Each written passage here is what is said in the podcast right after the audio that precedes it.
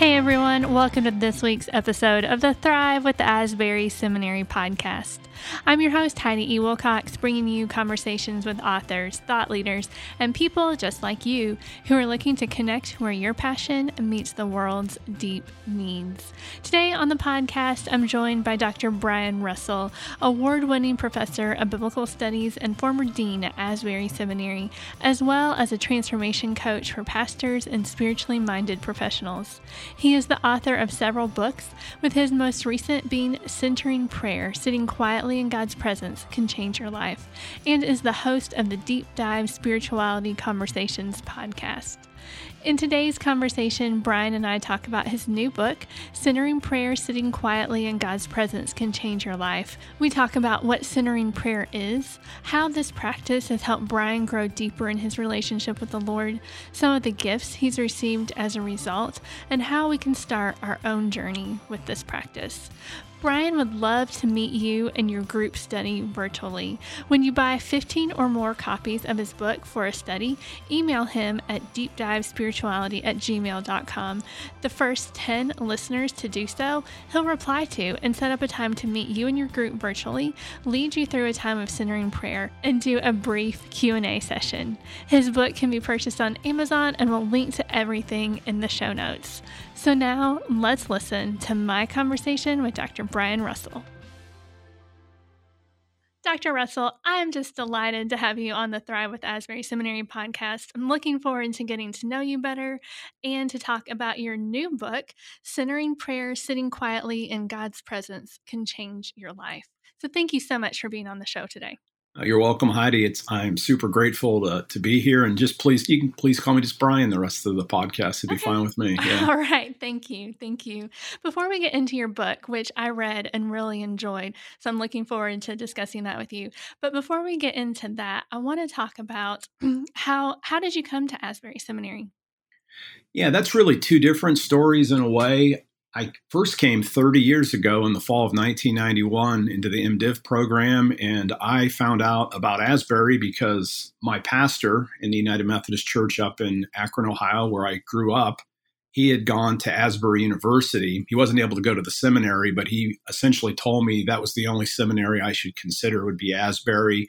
And over the years, the best pastors that we had at my home church were from Asbury and I'd also had the privilege of meeting a lot of missionaries that had gone to Asbury. So I just had this recurring theme that was going through my life. And so I was a student, came back as a professor. I graduated in 1994. And in those days, the seminary would give one person a year the opportunity to teach Greek and Hebrew after they graduated. So, just for example, Fred Long was my counterpart. So, there was Fred Long okay. and myself back in the fall of 94 he, that was his second year as a teaching fellow it was my first year and we worked together for a year and so i got a taste for teaching mm-hmm. and then mm-hmm. i did my phd and then just circumstances worked out really well they opened the orlando campus in 99 needed a bible professor in 2000 right when i was starting to finish up and i had the real blessing to be able not only to come back to Asbury, but be able to move to Florida and live in Orlando for the last 21 years, serving the seminary from down here. So it's that, so it's kind of two stories, but that, that's that's how I got to Asbury two different times. That's awesome. We're really glad that you're here. How did you? Because I'm curious, because you came for an MDiv and then wound up as a professor. Yeah. So how would you describe your calling?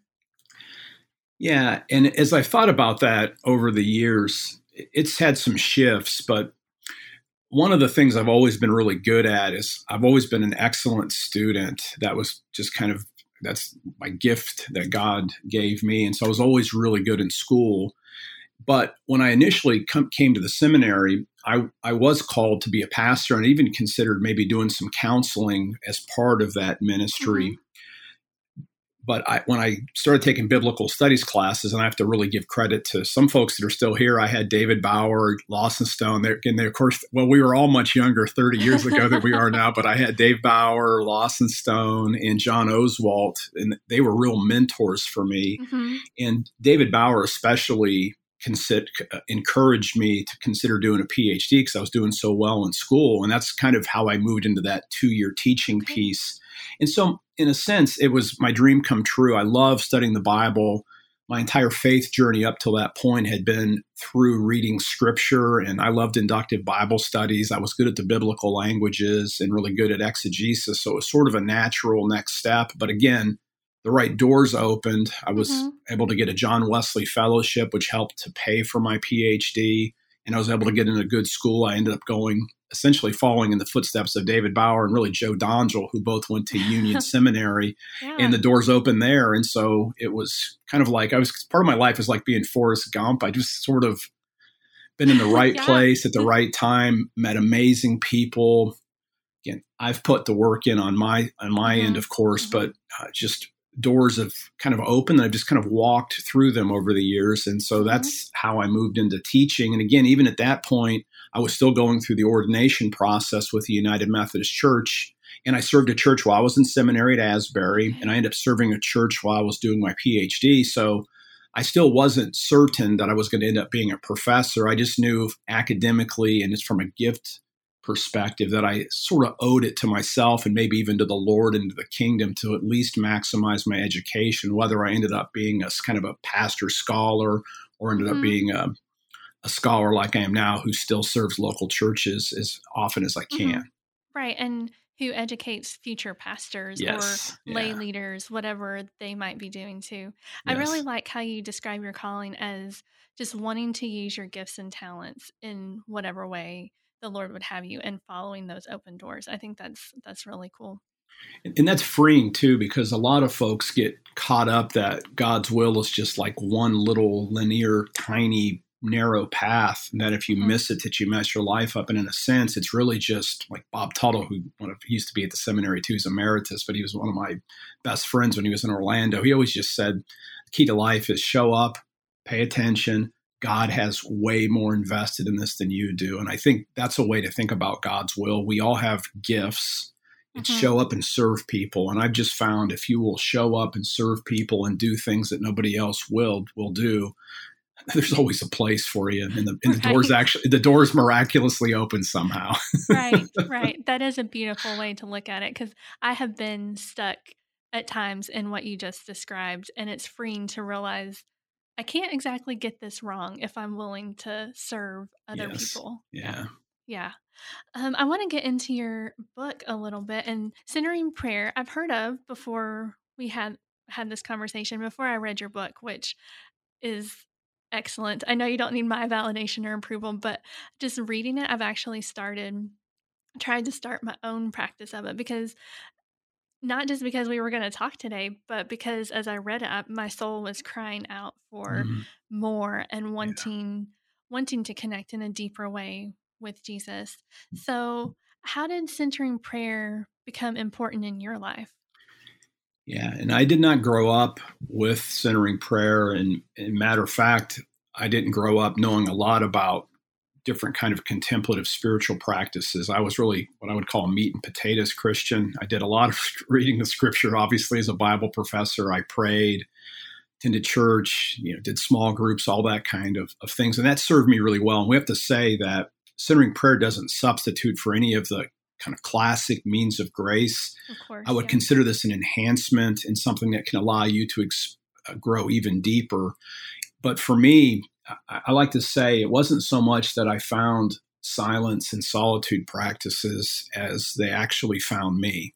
Oh, and they came into my life at just a, a critical, painful time uh, back in, I'm not going to go real deep into this, but essentially I was going on sabbatical in the fall of 2010 um, and essentially overnight, I just celebrated my 20th anniversary of being married, and I found myself suddenly single. Oh. And, and it was it was truly devastating, mm-hmm. um, and it was like I just had like an arrow shot into my heart, and again, that was it was the next year was incredibly difficult for me at, just massive amounts of levels. I was just overwhelmed with mm-hmm. anxiety, fear, guilt, shame. I'm wondering, you know, am I going to be able to continue to teach the seminary? What's going to happen to my ministry? What's going to happen to my kids? What's going to happen to mm-hmm. me? Am I going to have enough mm-hmm. resources? So I was just in this spiral.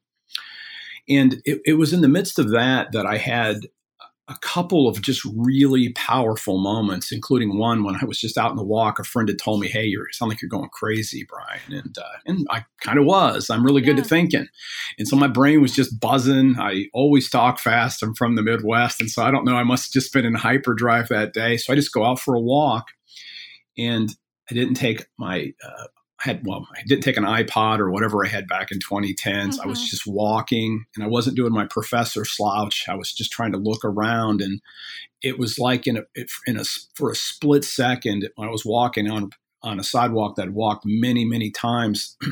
everything just kind of froze, and my world went almost from black and white to uh, color.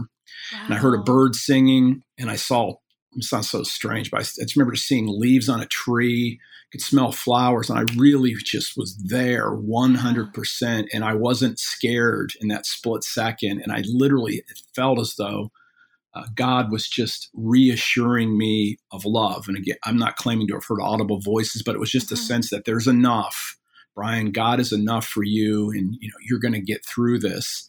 And that was powerful, Heidi. Yeah, and yeah. and as I processed that, I you know it's like, geez, I wish that could happen every day. Is what I remember thinking. So yes. I, I, began at that time. I, I just found out about um, silence meditative prayer, which I come to later recognize as, as, centering prayer. I didn't even know it was called centering prayer mm-hmm. then, mm-hmm. but I, I, I tried to sit in silence every day. And some level, it was really good for me because I was hurt so bad on the inside that I couldn't sing for a long time when I went to worship. I mean, it took a long time before I mm. was able to sing a little bit, um, like in chapel, for example. But when I sat in silence, um, that's God used that silence and that silent meditative prayer to essentially heal me of of my hurt and grow me in love. And basically, in in the silence, I experienced greater encounters with God's love in a sense that God was inviting me into deeper and deeper experiences. And so when I look back, that was probably the darkest time in my life. Mm-hmm. But there was a glimmer of light, which was centering prayer, that led me. It's been 11 years now um, on this journey of, um, I would call it a sanctifying journey to use our mm-hmm. Wesleyan language. Yeah uh, that's uh, turned me. I'm still a Bible professor, still you know kind of an intellectual, but it's in a sense it attached my my head firmly onto my body. Mm-hmm. So that I can show up and still be just as good of a well. Actually, I'm a better teacher than I used to be. I was a pretty good really? teacher because I won, you know, Teacher of the Year back yes. in like 2005. so it's not like I wasn't a good teacher, but it's like I'm more fully present with students. And I'm not in a hurry like I used to be. And it's I wrote this book essentially to serve other people, and you know, hopefully everybody avoids that disaster that I experienced personally. Yeah. But but the idea is, you know, we're in this COVID time now, and again, I wrote the book before this, but we've all experienced all this anxiety, mm-hmm. uh, pain. We, uh, since we've all been turned into monks at some time because we're so isolated, yes. and and centering prayer, and you can also do prayer of examen, which is like a journaling practice. Um, you can do some other silence. Uh, Lectio Divina is a way to use the scriptures in silence, but these silence and solitude practices that go way back into the early church are resources that, again, for me, I didn't know about this stuff until I was in my 40s. And so yeah. I wrote the book to give people tools so that they can build spiritual muscles that they don't didn't even know they had because that's that's my that was my story. And so you know in a sense I can look back super grateful for what happened to me in the sense uh, that in the rebuild of my life God's been able to do deeper work than God might have been able to do if mm-hmm. if what happened to me didn't happen to me. Yeah. Yeah that's beautiful how difficult, extremely difficult times can be redeemed if we're willing to uh, do the work. Not that we have to work it out, but we have to show up for it, is what yeah. I'm trying to say. For those of us who are like me before I read your book and like you a little over a decade ago, what is centering prayer? Yeah, centering prayer is um, is kind of a shorthand. If you just do the history, the, that phrase just goes back about 50 years, but it really has really extremely deep roots in the church. Some people call it uh, the prelude to contemplative prayer. Uh, but essentially, all centering prayer is, and it's super simple to describe, but you have to practice it, and there's certain obstacles and challenges that you'll experience almost immediately when you start. It, it, it is nothing more than nothing less than close sitting in somewhere comfortably closing your eyes and start i always start with i like to start with a jesus prayer. Uh, again not everybody does this but i you know i want this to be a, a distinctively christian experience of course. Mm-hmm. so i always just say lord jesus christ son of god have mercy on me a sinner. Come lord jesus. And then i just sit with my eyes closed. I set a timer. I have a fitbit. You can use a phone but you want some kind of quiet thing that won't scare you when it goes off. And you essentially just take some breaths and sit in silence. You select a prayer word in advance. I would just suggest everybody uses Jesus because that's yes. who we're praying to. But you know, mm-hmm. some folks may find a different word like God or love or whatever. But I, I really encourage people to use Jesus because that's mm-hmm. who we're praying to.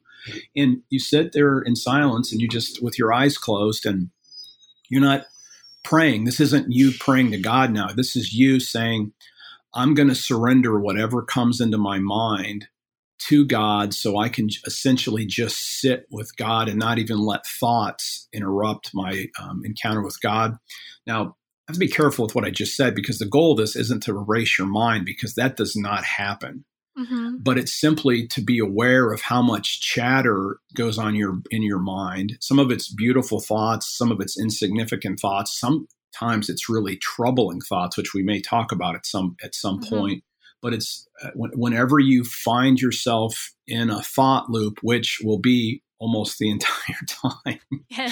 You just simply in your in your mind use Jesus. You know, you're not going Jesus, Jesus, Jesus, Jesus. It's not a brain frying mantra thing, but you just reminding yourself and calling out to the Lord that I'm going to surrender this thought because I just want to sit with you, not my thoughts. Mm-hmm. I want to sit with God, mm-hmm, mm-hmm. And, and that's the practice. And you do that um, for again you can start with one minute or five minutes uh, i try to do 20 minutes at least once every day and sometimes mm-hmm. i do it multiple times a day uh, it just depends but I, I, I, try to do 20 and i would encourage people just to go for it and do it because i think i took me a while i spent a lot of time kind of gearing up to get to 20 minutes so i would just say just try it but really? even okay. if you only have five do five i mean because t- this is a, a practice that again if you do it consistently over time God really can do deep work in your life. We don't force God to do it. This isn't manipulation, but if you sit in silence with God, God is going to work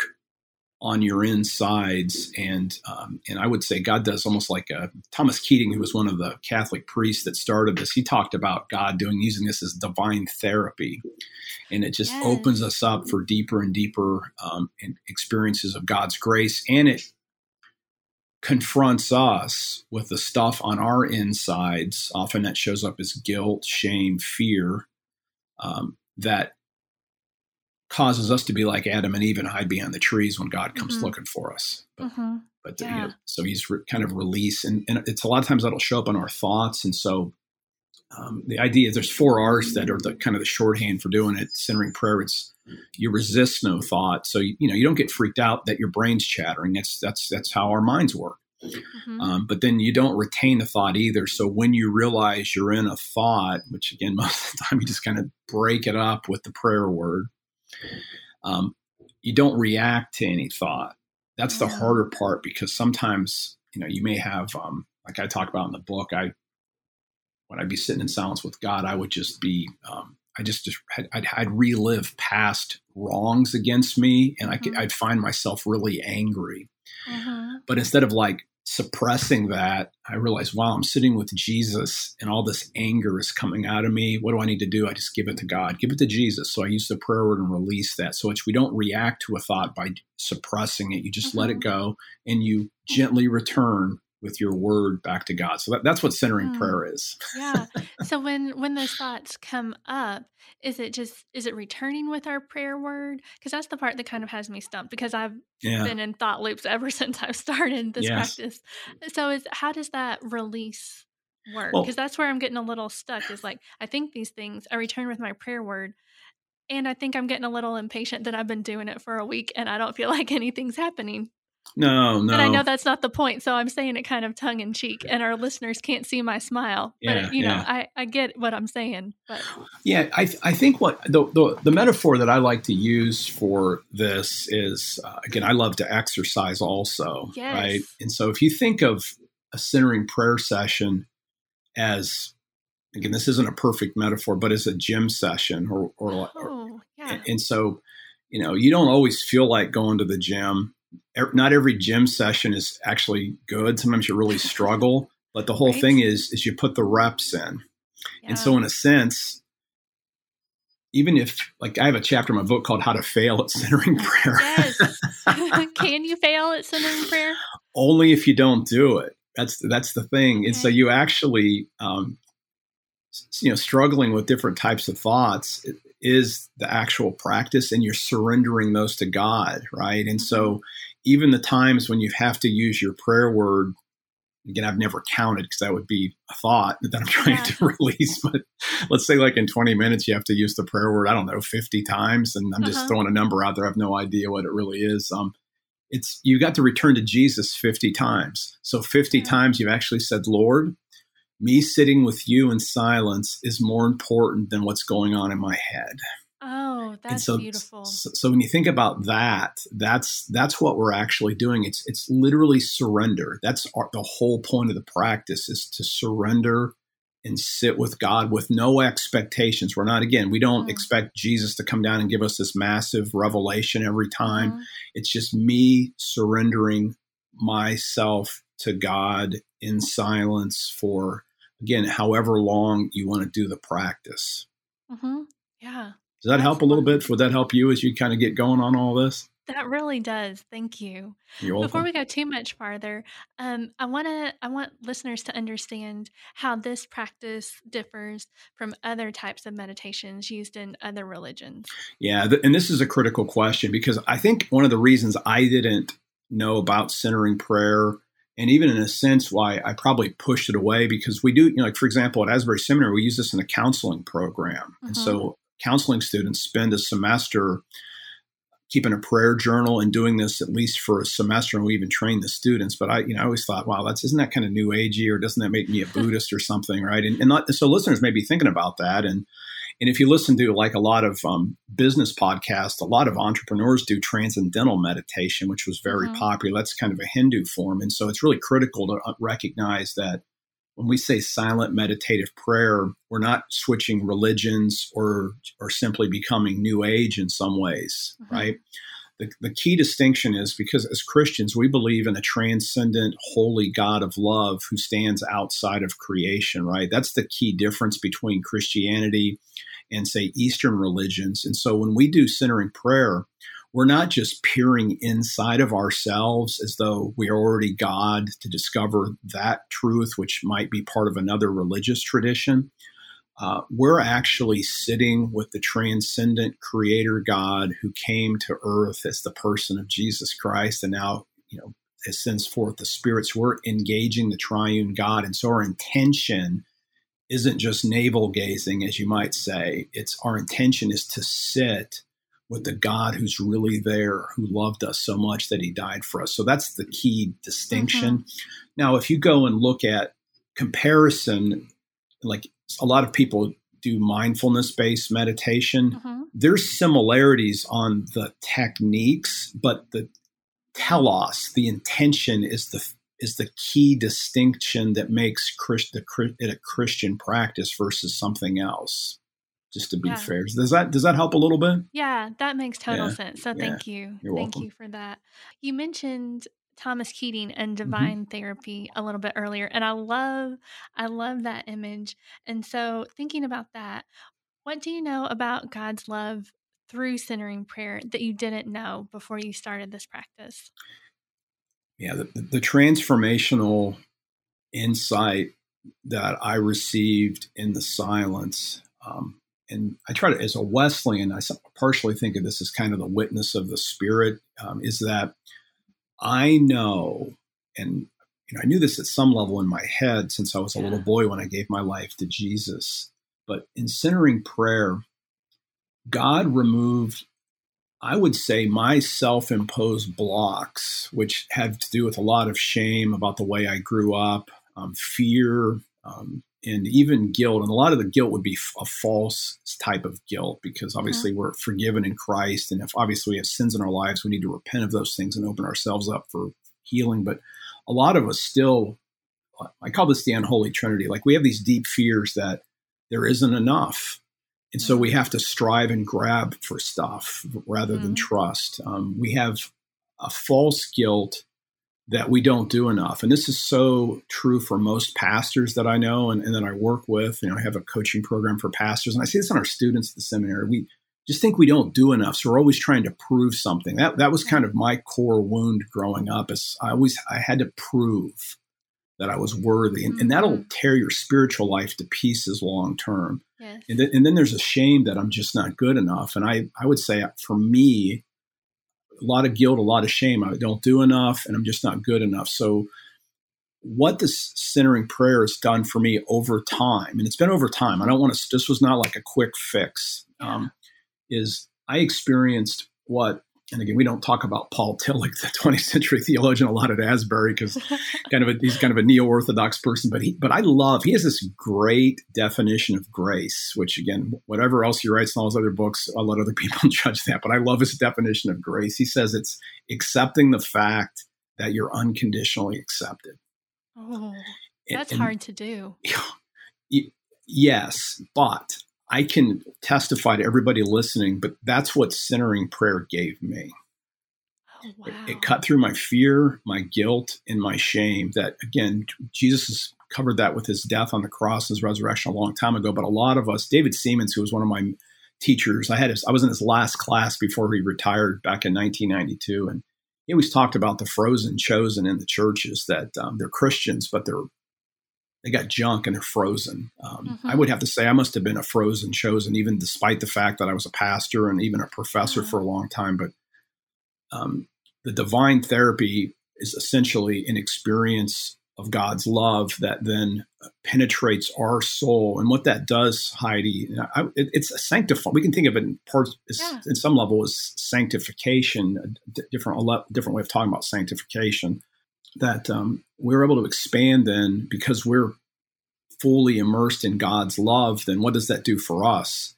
It helps us to love God more, helps us to love our neighbors more, but but that is rooted in allows us to love ourselves, which can sound narcissistic, except in this case it's not. We can love ourselves not for our own sake. That would be narcissism. Mm-hmm, mm-hmm. We can love ourselves for God's sake, because um, I'm going to probably make myself cry a little bit here. So I apologize if I lose this because to, to, me, this is the powerful thing. It's um, centering prayer lets you see yourself the way that God sees you. And that is healing and, and, and that's what it did for me. And, that that's actually why i wrote the book because at some level i mean i've been a christian.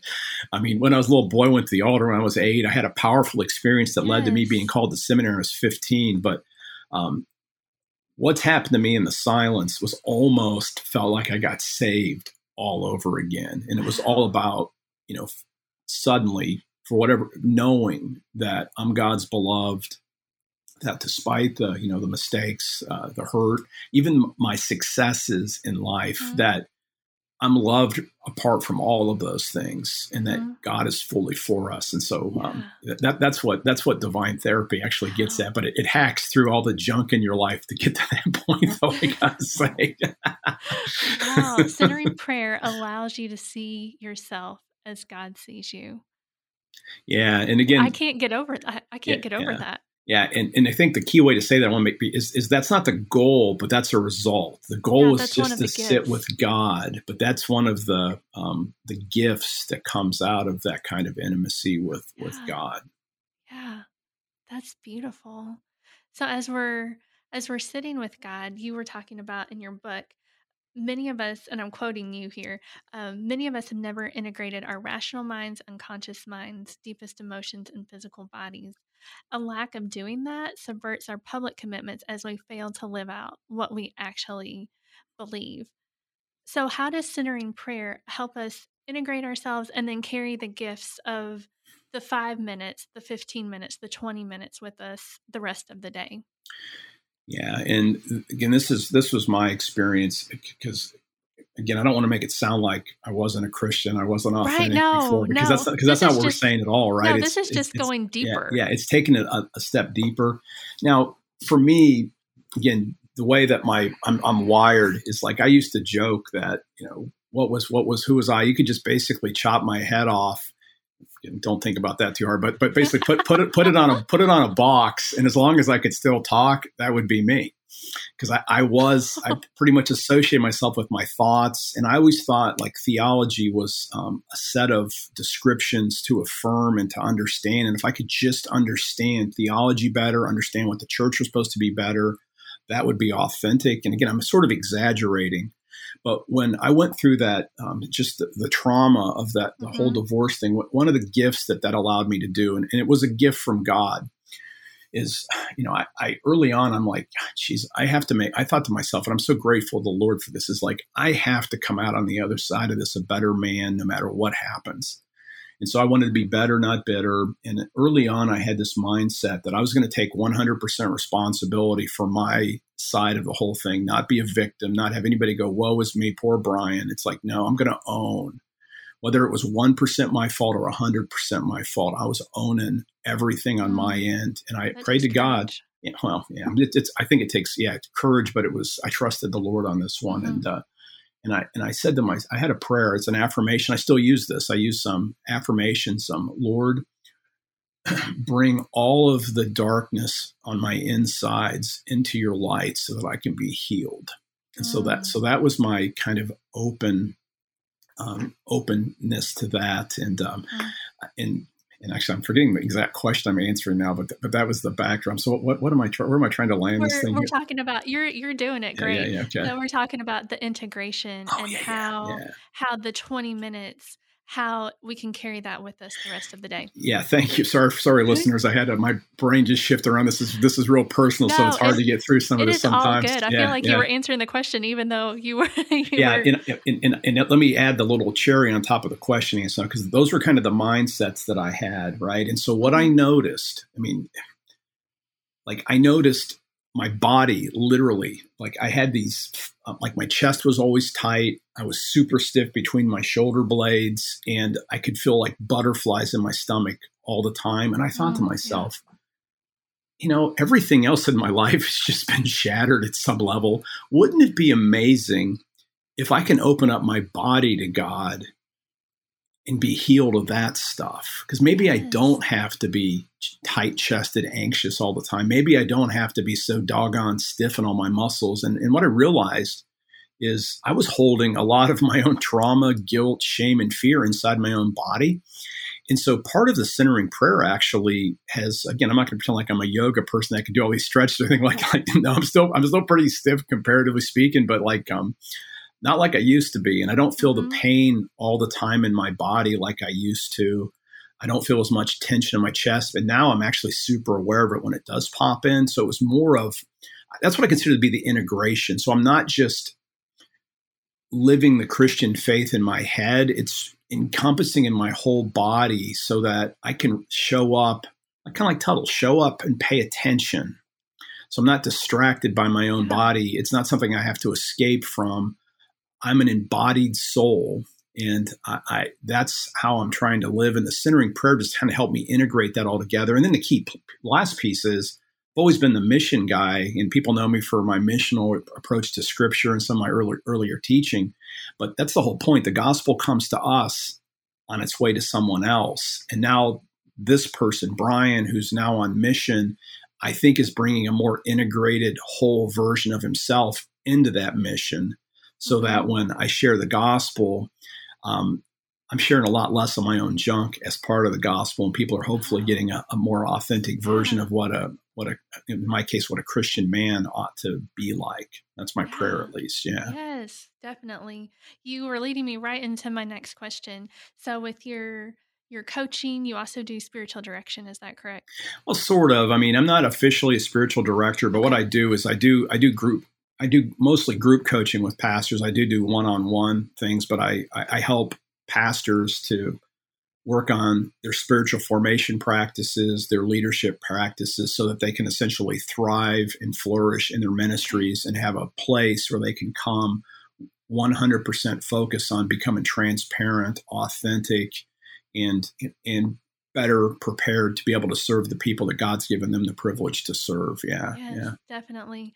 And how has how has centering prayer in this practice enabled you to share more of your true self with others with your with your coaching and with your teaching and the other types of ministries that you're doing well the centering prayer has again this is a, a, a result uh, is an effect not so much the purpose of it again right, but one, right. one i think yeah, i yeah. hope i'm not misrepresenting no, no, that no, in my no, in my questions because i understand it's it's the point is to sit with jesus and then yeah because we've sat with him yeah, and, and I'm not even trying to correct you. It's just I'm always really careful because I don't want this to sound like this is like 10 days to a quick fix or, or anything or anything like that. Or right, or, right. or, it's, or it's even just like a, you know, I don't it's like I'm hawking a personal development plan or No, something either. Because so- yeah, right, yeah, I'm so glad for that distinction. So, because we all have had enough of the like, do this to be a better Christian, like do like do anything to be a better leader, like you know, ten easy steps for everything. So I appreciate that so much.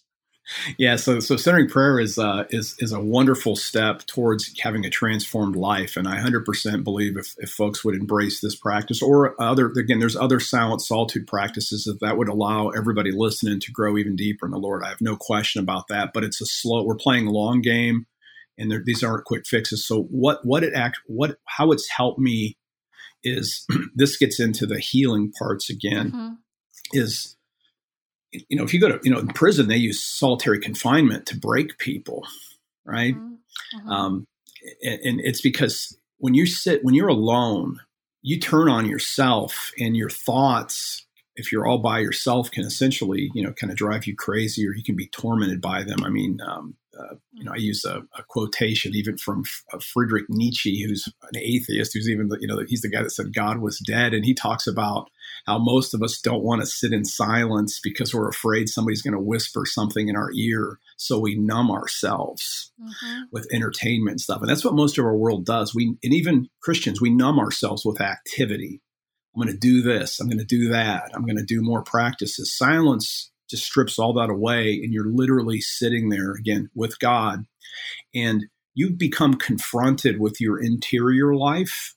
Uh, and there's beautiful things in there, right? And so, you know, one of my favorite prayers is God help me believe the truth about myself, no matter how wonderful it is. So we have to say that. So, so, so, so that's part of the beauty that we see ourselves as God sees us. But what the monastics discovered, and a lot of my book, I, I kind of translate some of the insights from the earliest church, and our readers, our listeners know about the seven deadly sins, but the so-called seven deadly sins were actually rooted in the silence and solitude practices of the earliest monastics because people gave up everything to go out in the desert to be alone with God and they discovered all the things they thought they were fleeing from were actually inside of them Oh yeah. and, and, yeah, and so this is the healing part, right? And so um, I like I use Evagrius Ponticus's e- eight evil or distracting thoughts. He was a, a monastic and he was a scholar, so he kept track of. He was observing what people encountered, and you just hear the the, the eight distracting thoughts. That this became the seven, but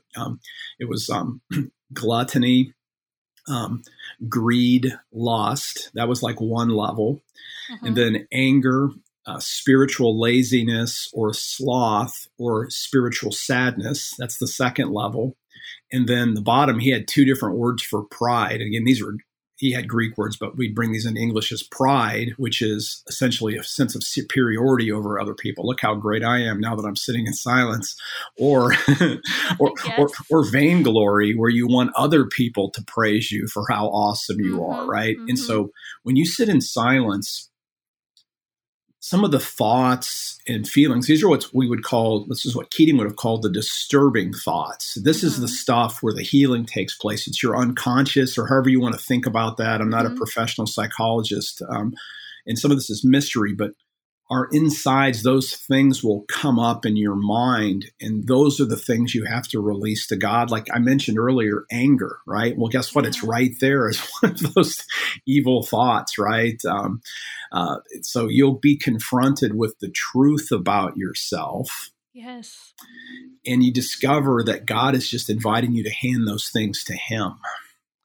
And, and, and that's how you get transformed slowly over time. And that mm. frees you then, because if you're not rejected by God, right? Like I've even had lustful thoughts when I was supposed mm-hmm. to be sitting in silence. I put this in the book, and and I realized I'm like, oh my gosh, something's wrong with me. And I didn't know about this that this happened. I was kind of just doing this without a lot of instruction. But when, once I found out, I'm like, oh my gosh, God was just working on me when that happened. Instead, I was thinking, I'm so angry. I even had lustful thoughts. What am I? God's going to like mm-hmm. z- zap me with a lightning bolt or something, right?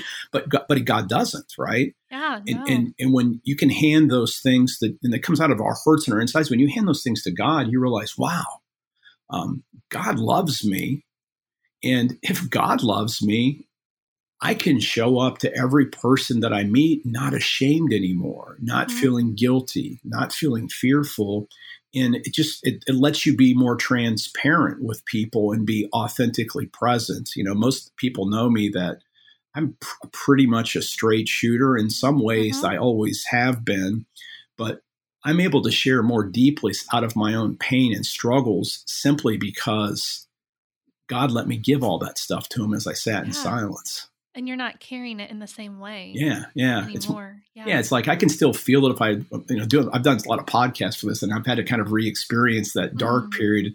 But for for most of the time, it's now it's almost like I'm talking about somebody different because mm, yeah, I've been yeah. healed, and that and that and that period now means something different because I've actually seen. You know, it wasn't instantly. no, no.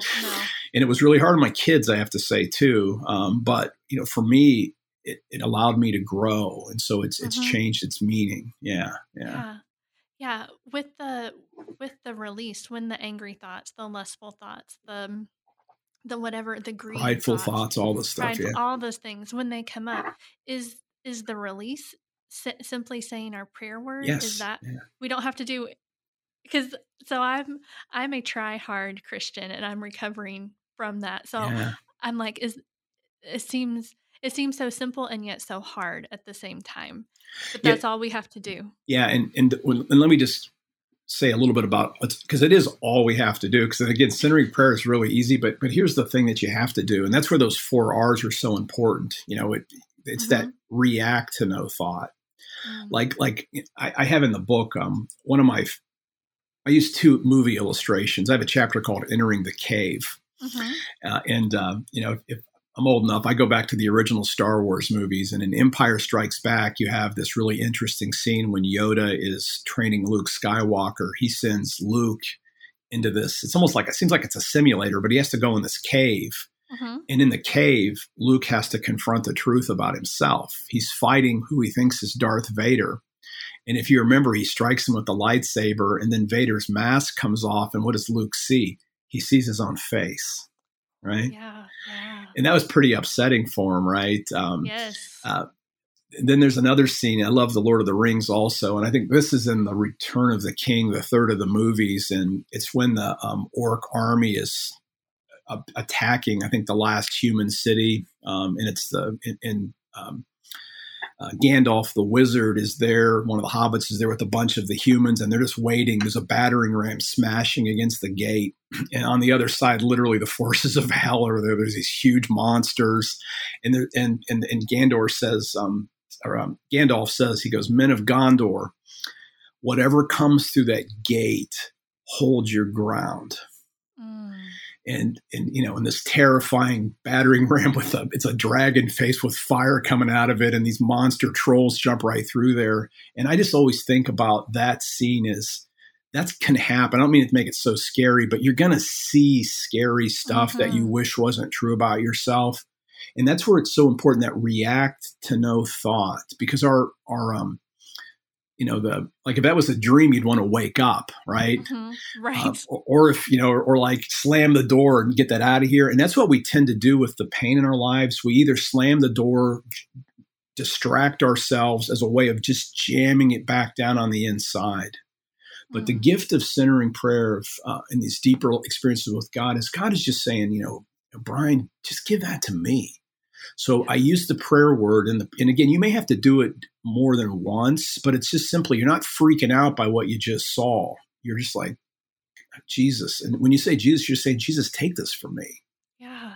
And so, yeah. so it is as simple as that. But that's what. You, but you can't react to whatever comes just so you don't because a lot of times we just self-condemn ourselves yes oh i'm just horrible yeah. what a horrible christian i am but instead um and this try to be curious while you're sitting in silence about what comes up and just to watch it, just like you're watching a movie and let it go up to God because God already, and here's the key thing God already knows what you're thinking, yeah. I think. and so yes. he's, just, he's just waiting for us to trust him enough with our darkest secrets, our deepest pain, just, just give it to God yeah. and, and slowly it doesn't like it make you know, it's not like you're not gonna be able to remember this stuff, but you'll be able to um, you slowly are freed from the past. Mm, yeah. No matter how good or bad it is, by the way. Yeah. Yeah, for sure. And I want to be clear too, and I think you mean this as well, but we've talked about divine therapy. And yeah. I just want to make make it clear for people that this is in addition to any counseling or professional therapy that you might be thinking is not in place of. It can both can complement each other. Would you agree with that or? No, no, I absolutely agree with that. And, and in fact, the, the reason that Thomas Keating started talking about divine therapy is they would do centering prayer retreats and with, with like week long silent retreats and stuff. Mm. And people would have some serious psychological kind of breakdown sometimes because of spending so much time in silence. So they would actually often bring professional counselors to oh. centering prayer retreats. So you don't want to see them. I mean, you can still practice this on your own, but yeah, if what pop comes up out of your unconscious is incredibly painful, that's where Christian community comes in, and that's where I yes. think the uh, Christian counseling is so viable. And you know, and I can even say, um, I I see a therapist when I need to. Mm-hmm. I've done that at different yeah. stages in my life over the last 11 years. And, and the, you find a, a, a, gift of a good Christian therapist or, you know, even a good Christian coach can actually really help mm-hmm. you to mm-hmm. walk alongside. And that's where, if the pastors who are listening here, you know, doing groups centering prayer with with the folks in your church can can give opportunities for people to be in community. That's the thing that you don't want to isolate yourself with any of these things because this is not a substitute not only for counseling, it's not a substitute for being around people that love you, that are trying to encourage you and grow along with you into the person that God created you to be. Yeah, definitely. So, Brian, how can we, as we've listened to this conversation, we've talked about it a little bit, but if we're wanting to get started with this practice, how can we get started? Yeah, you could get started even by turning the podcast off as soon as it's over. And, and literally, what you need, I mean, the preconditions really are your desire to do it, but you do need a physical environment. So, like, you wouldn't want to do this someplace that was really noisy. So, you, mm, you, yeah. you do need to try to find a quiet place you know, if, if you have like if you live in an apartment, like I live in a townhouse and I can hear the neighbors sometimes, so you can play like quiet music or have some kind of white noise. It's, you need like a white noise, maybe or run a mm-hmm. fan mm-hmm. just so you get if if it's noisier where you are. But just find a quiet place, a block of time. Again, whether you have five minutes or twenty minutes or even more, um, that you can just commit to this because the key thing isn't so much a certain amount of time, but it's actually just doing the amount of time that you commit to. Mm-hmm. And a comfortable seat is also really helpful. I have a this I use this well you can't see on a video, but I have a comfortable chair in my office and I also have a nice recliner. My wife and I do this in the morning together and we both have a nice comfy chair which makes it a lot easier. Mm-hmm. Uh, so find a comfortable place to sit and then literally you again just close your eyes, you know, set a timer uh, and uh, state your intention again. I like the Jesus prayer, Lord Jesus Christ, Son of God, have mercy on me, a sinner, and then mm-hmm. you just sit in silence when you become aware of a thought loop, which again will be most of the time you just use yes. the prayer word and you go until you're done. Now, when your timer goes off, don't like, oh, just don't go out and start jogging right away or something. Chill for a minute or two. You can take a couple breaths. And then I find it helpful to pray, do my regular time of prayer then. Mm. Maybe use the mm-hmm. Lord's Prayer in a group. And then the other thing that I would suggest folks do if, if they have this practice is I like to journal after that's done and then kind of you know write out some things i'm grateful for and do a little prayer of exam and stuff in the morning when i do that so you can just kind of make this an integrated part of your spiritual practice or you can just take little centering prayer breaks at like lunchtime or before you get home from work. It's yeah. a great practice that can let you transition from one phase of your day to another one. Mm-hmm.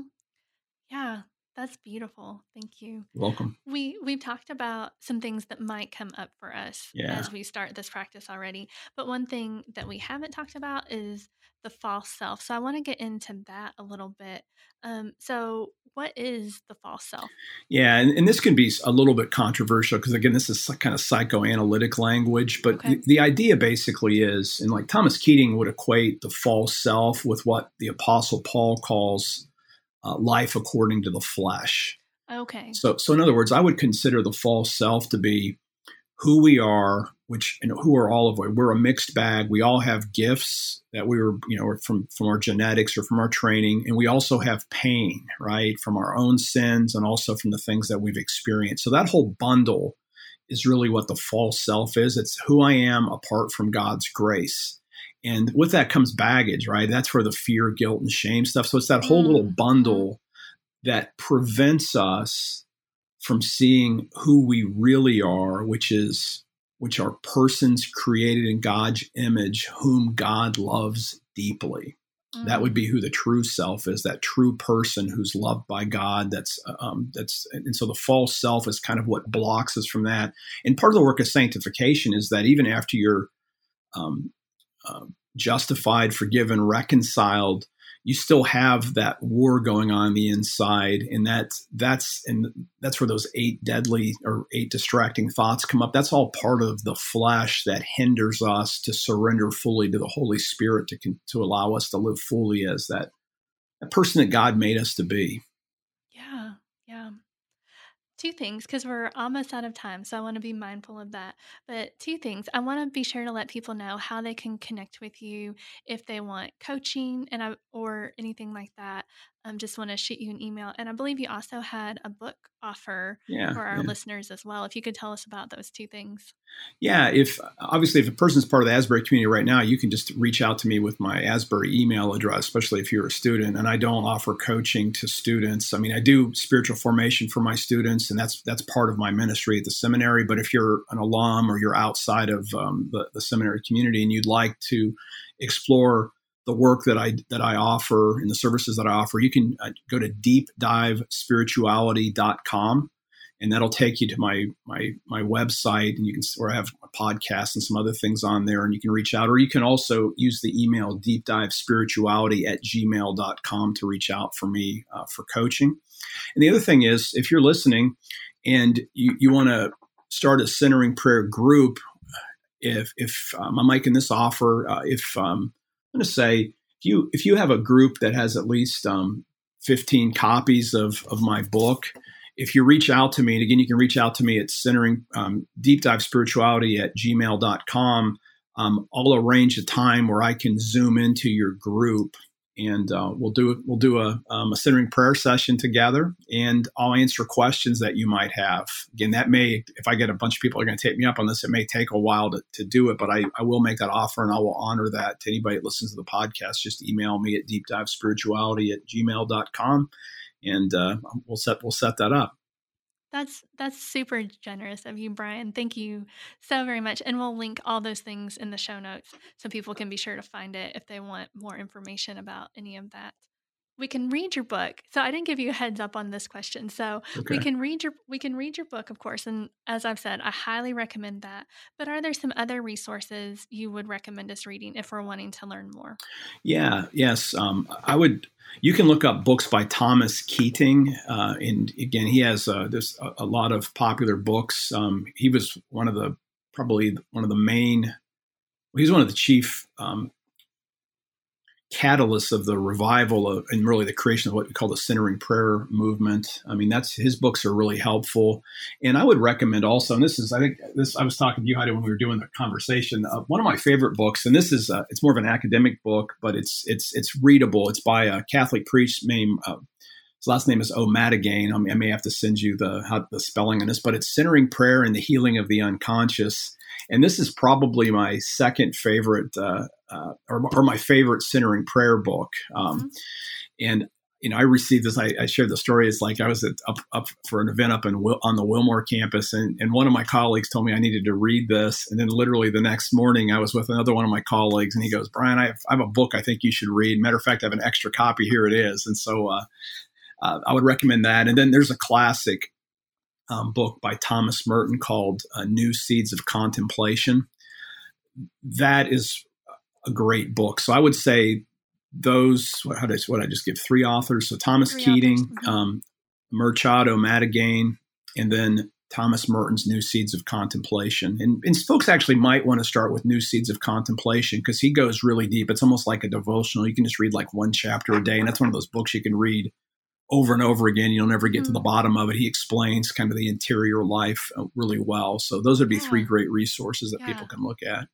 I love that. I'm writing them down. And of course, we'll link those in the show notes as well. This conversation has been delightful. We have oh. one question that we ask everyone. But before we do, is there anything else that we haven't talked about already that you want to be sure to mention? Well, again, I would just uh, say it this way. Uh, if you do practice centering prayer, be careful because it may just ch- change your life. I can testify that it definitely transformed me. Mm, yeah, yeah, that's beautiful. I'm looking forward to the process of continuing that journey myself. So thank you. Thank you for the gift of your work too, because it started at least in one person in me, it started a new journey for me. So thank you. Oh, you're welcome. I'm so grateful. And yeah, and that's been the fun thing. I'm the Bible professor and I wrote a spiritual formation book. So it's just, so I, I, get, I get the kick out, I get a kick out of the whole thing, but I'm, you know, I'm just super grateful for the, I'm, I, am i am literally just grateful. This book was um, so fun to write and it was started as my own reflections and i just kept reflecting and then I, and then I ended up having this book and uh, went the first publisher went to paraclete which they took it right off the bat and you know and, and i haven't had the greatest publication record. I usually get rejected a couple times and so this was like literally the easiest most fun book that i've ever read and really i'll say the most authentic in the sense that i think i'm this it's me that camp comes mm-hmm. through this book and this book isn't just about me i use my i just use some of my story as kind of a well you write it as, as an example yeah. through the book um, but uh, so yeah so it's just been total joy to write so i'm so grateful yeah. that that that uh, you, you, picked up a little bit of that even in your own reading so thanks for telling yeah. me that yeah yeah I love it. So now for our question that we ask everybody, because the show is called the Thrive with Asbury Seminary podcast. Yeah. What is one practice other than centering prayer that is helping you thrive in your life right now? just one practice, right? Is you can have more. Yeah. you can have more than one, but no, no. I, I, let me just rattle off because I love this question. This is what I. This is you know, centering prayer is just one piece of my what you know we call rule of life or rhythm of life. Um, mm-hmm. I'll throw like I'll, I'll, give you two real quick things that okay um, or, or, three things a lot of times they get neglected. We don't think these are spiritual, but I, I commit to sleeping seven to eight hours every day. And I consider that my spiritual practice because that lets me yes. function and I can tell I eat the healthiest food that I possibly can, so I'm energized and, um, and ready to serve students. Like I even have a special diet I use when I do my intensives because I don't want to have brain fog after I have lunch. So I, food matters a lot spiritually, and I exercise pretty much every single day, so that and stretch so I can be my physical body can last as mm-hmm. long as possible to serve. So those are like three like core things. But let me throw in more practice. It's my journaling practice. And I mentioned this, and um, a lot of folks find this really helpful. It's kind of my hack version of a prayer of examen. It only takes five minutes a day. I've been doing this almost, I actually might have been doing this even longer than I did the centering prayer because I started doing this way back as, as, as soon as the, everything kind of went south in my life mm-hmm. there. But every morning, I wake up. I, this, I do this after my centering prayer now, but I write five things I'm grateful for every day. And then I write down really carefully what seems to be hindering hindering me and what am I struggling with? Where do things not feel right in my life? And that's another way to process and release things to God. Yes. And and then I write down what would be what would make today a really good day. You know, mm-hmm. and, and that's, you know, as a, as a Christian, I'm thinking about ministry and stuff, but what would make so gratitude, what's bothering me, what would make this a really impactful day?